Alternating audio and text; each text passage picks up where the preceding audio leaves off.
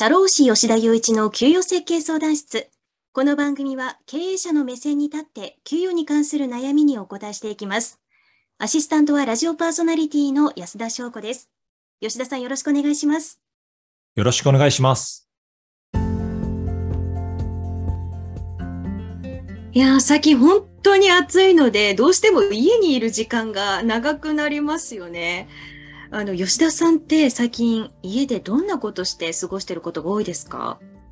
はい。私は最近 Amazon プライムのアニメとか映画を見るのにハマってます。あ私も同じです。私も Amazon プライムに入ってるので、はい、よく見てます、映画。あ、安田さんも入ってるんですか？はい。あれすごいですよね。なんかいろんなものがプライムの年会費だけでこんなに見れるのかっていうぐらいびっくりするぐらい見れて、その中で、なんか私、あの、すごく気になったアニメがあって、はい、それが、あの、キングダムっていうアニメなんですね。お、漫画でも結構流行ってますよね。そうです、そうです。あの、漫画の方が、まあ当然先行していて、アニメはまだ途中なんですけれども、アニメで見てる方もいれば、漫画で見てる方もいて、まあどちらかというと漫画で読んでる人の方が多いかなと思います。このキングダムなんですけど、まあ見てですね、これ仕事に通ずるなって思うところが結構あるんですよね。キングダムがですか？えってことは、キングダムの話の中に、こう経営に関する学びがあったっていうことですか、はい、そうなんですよ。すごいたくさんあって、まあ、語ればちょっと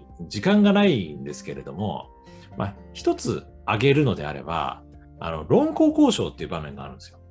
論考交渉はい。あの、まずそもそもキングダムがどういう話かっていうと、あの、とある国の王様が、中国の国の王様が中華統一を目指すっていう話なんですね。おなんか三国志みたいな感じですね、雰囲気は。あ、そうです、そうです。雰囲気としてはそういう感じで、いろいろ周辺国とかと戦をして、最終的にはまあ、あの、中華統一になると思うんですよ。まだあの未完の話なんで。はい。で、そうするとまあ当然戦があって、まあいろんなそこでこう、紆余曲折とか気象転結があって、最終的にはまあ、勝ったり負けたりするんですよ。はい。で、その論功交渉っていうのは、戦が終わった後に、その戦っていうのは、その王様の下にこう武将がいるんですけど、うん、その武将であったり兵隊さんをこう表彰する場面なんですね。ああ、そういう制度があるんですね。その時代にもあったってことなんですね。そうなんですよ。そ、そこの場面が、はい、すごく良くて、なんて言うんですかね、こう、例えば、主人公の誰々は、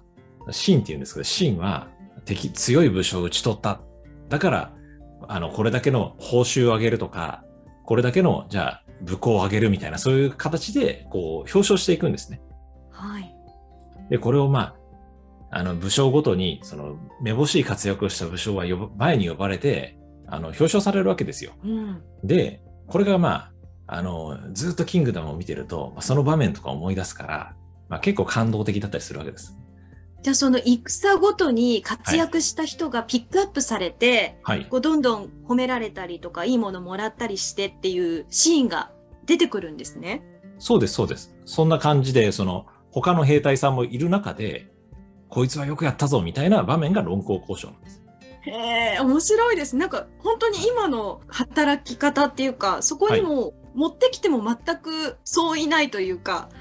で今でも同じように例えば頑張って褒められてみんなの前で表彰とかされたら嬉しいし、やる気上がりますよね同じだなって思っちゃいますね。そうなんですよ。それをまさに、あの、リスナーさんに伝えたくてですね、表彰制度っていうのは取り入れてる会社もあれば、取り入れてない会社もあるんです。で、中小企業で表彰制度を入れてる会社って、実は少ないんですよ。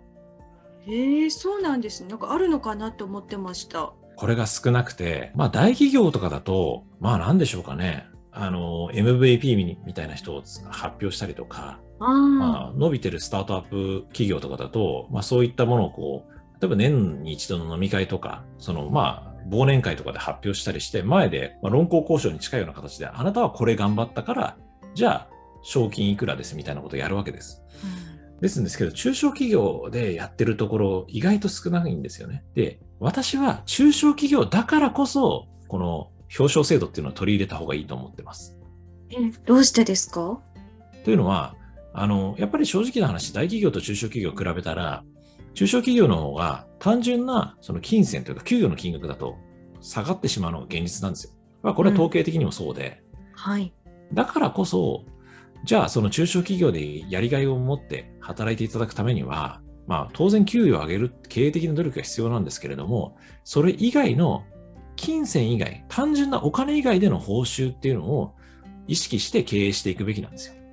なるほど。まあ、士気を上げるための努力っていうとこですかね、会社の。はい、そうですね。前お話ししたかもしれないんですけども、例えばそのやりがいのところで、まあいろいろこう難しい仕事をしていただいて、で、それで終わっちゃうと、あの、単なるやりがい搾取ですけれども、その結果、その方に経験が手に入るってなったら、それは給与以外の報酬にもなるし、まあ、今回のその表彰制度っていう話に絡めて言えば、皆さんの前であの表彰されるっていうことは、会社はこの人を認めてるんですよっていうメッセージにもなるし、他のスタッフさんから見れば、ああのスタッフさんは頑張ったんだっていうのがわかるわけです。それって一種の報酬じゃないですか。確かに。いや、ちょっと話変わっちゃうんですけど、その最近 SNS がすごい普及してきて、はい、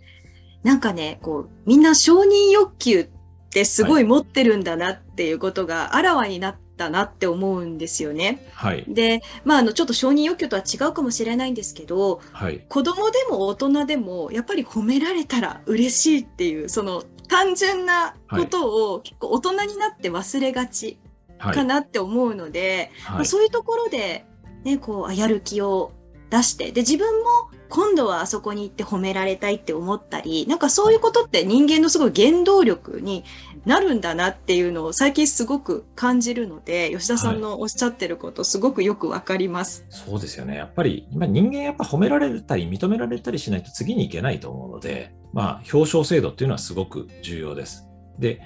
まあ、表彰制度をやるのがなかなか難しいという会社もあると思うんですよ。はい、例えば、スタッフさんが2名しかいないってなったら、表彰制度するってなったら、ちょっと気まずいじゃないですか。難しいですね。だから、毎回どっちかが選ばれてみたいな感じですね。そうそうそう今度、私選ばれなかったとかになっても困るんで、はい、じゃあ、そういう場合、スタッフさんの人数が少ないってなったら、じゃあ、せめて表彰はしなくても、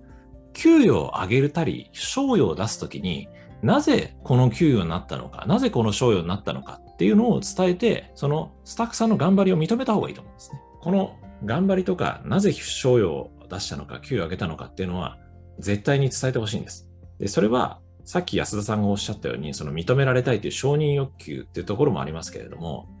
ちゃんと伝えていないと、場合によっては勘違いが生まれるからなんですね。例えば、社長は良かれと思って、給与をボーンと上げた。もう、その会社の給与水準からすると相当上げたんですよ。社長としては期待を込めて上げたんですけど、ちゃんと社長が伝えてなかったんですね。で、結果、どういうことが起こったかっていうと、そのスタッフさんは、これだけ給料が上がったんだったら、俺は仕事ができるはずだと。で、勘違いし始めちゃって、俺は何してもいいんだ。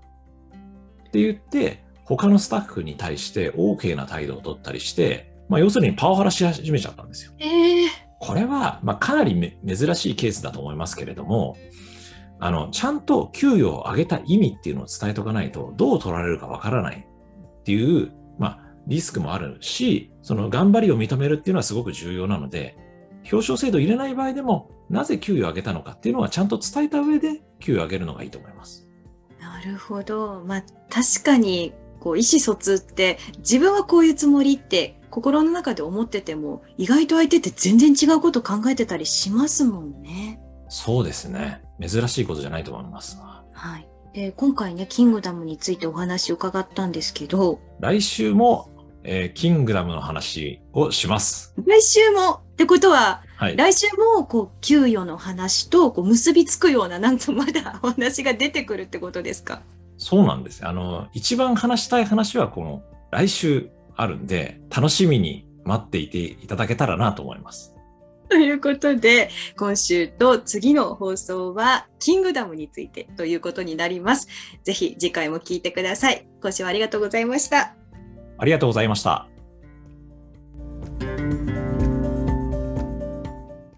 ツイッターでも給与報酬について発信しているので、ぜひフォローお願いします。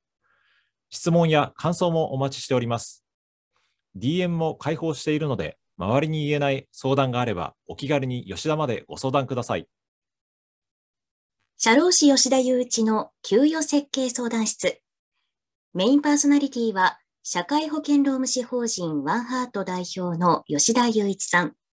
アシスタントは、フリーアナウンサー、ラジオパーソナリティの安田翔子でお送りしました。